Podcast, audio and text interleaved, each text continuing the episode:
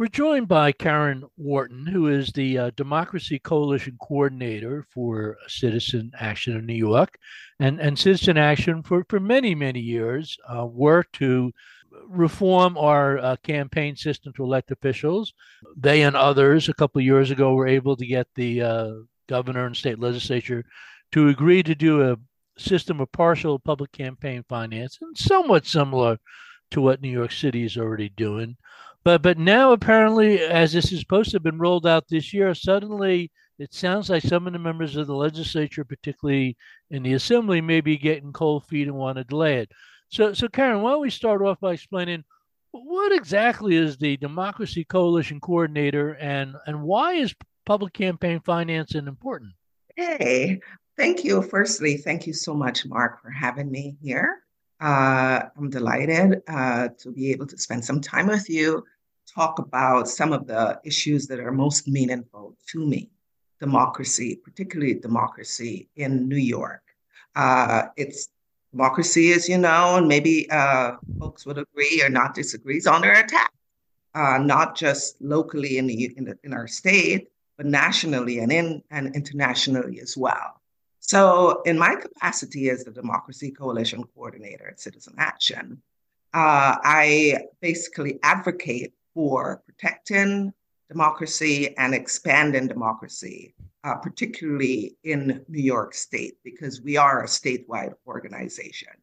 Uh, so, um, the public campaign finance uh, program that we're advocating for and have advocated for, uh, basically, it determines who and how uh, uh, folks uh, get onto the ballot. So it's at the very beginning of the uh, electoral process.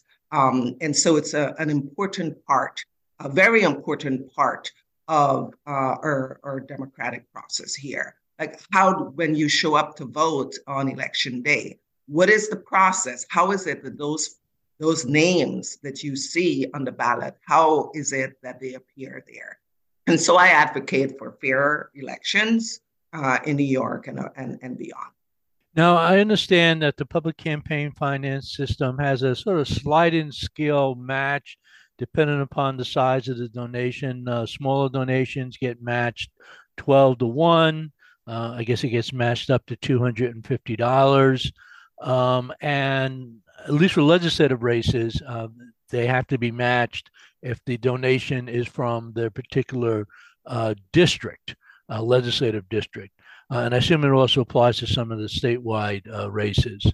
Um, what what's the holdup? Why why are some of the people in the legislature saying let's pause implementation of this? Some I read the Times Union editorial recently indicate that since the assembly will have to do new election district because of a court case, the Senate court court districts were redone already for Senate, but not for Assembly. Do some the Assembly members, for some reason, want to hold off uh, doing public campaign financing until uh, they've been reelected to the new legislative districts? Is that true? So uh, we don't know exactly uh, what is causing what is causing them to reconsider uh, and how and who the them are, we still aren't sure of. How many of them exist, uh, we don't know. Uh, uh but we do know that this is a phenomenal uh, program and that has to continue uh, because it amplifies the voices of ordinary people or, or everyday New Yorkers, such as myself. Um, what the what the program is, it does have a sliding scale, as you mentioned, Mark, uh, for state legislative races. So state senate and state assembly uh, um, candidates uh, for donations between five dollars and two fifty. So for for those state legislative races, uh, donations, the first fifty dollars would be matched twelve to one. So if you give your candidate, uh, your favorite candidate, by state assembly candidate, for instance, $5, it's valued uh, $65 to your candidate. So the sliding scale, first $50 is matched 12 to 1, the next $100, uh, 9 to 1, and the last 100, 8 to 1. Uh, and so the uh, the maximum you uh, you can, a candidate can receive under the matching funds, uh, the matching ma- the maximum matching funds uh, for 250 would work up to be about $2,500. Uh, for statewide races, lieutenant governor, governor, state comptroller, state attorney general, it's flat, six to one. so for every dollar you give, uh, to any of those candidates or, or candidate running for those races, it'll be matched six to one. And this is quite innovative.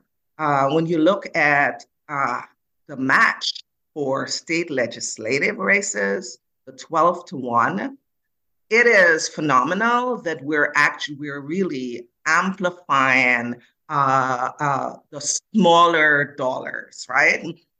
So this is an effort to give New Yorkers an equal say in their democracy. Uh, if you, we did some studies uh, about election last year, statewide elections or state New York State elections, and Mark, 200 uh, wealthy New Yorkers gave approximately $16 million to races in New York. Compare that to the amount that 200,000 New Yorkers uh, who were who were only able to give up to 250, right? Gave less than 16 million. So what we have is 200 New Yorkers having an outside outsized say in our democracy.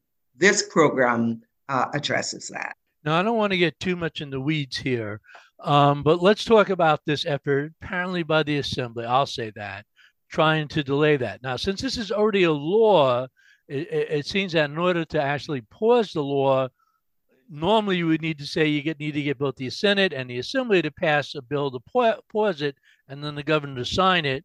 But I understand they also need to allocate or appropriate money for this program. I've heard a figure of $100 million.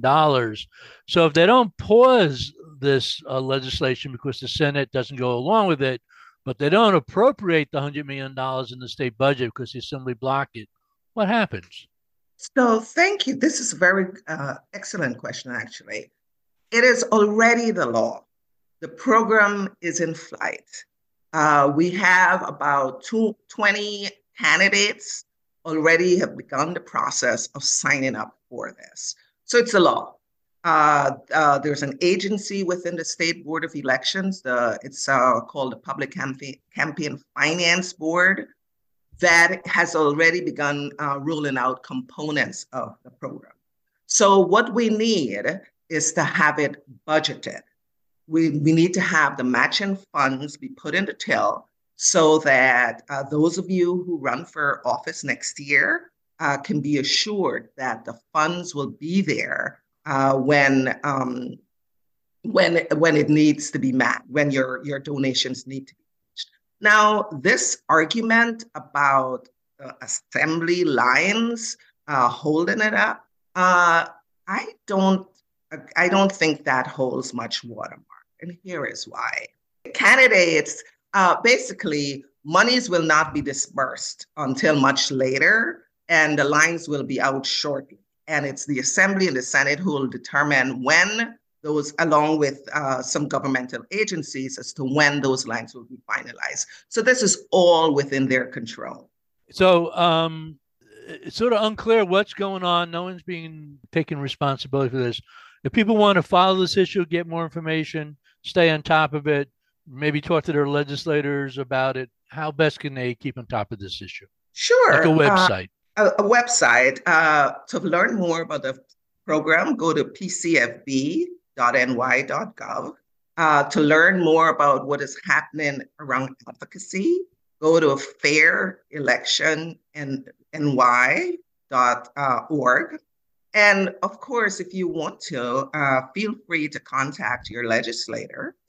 Uh, we've provided an 800 number for that 800 uh, 702 3122. 800 702 3120. Thank you very much, Karen Wharton, Democracy Coalition Coordinator, Citizen Action of New York. And this has been Mark Dunlea for the uh, Hudson Mohawk Magazine.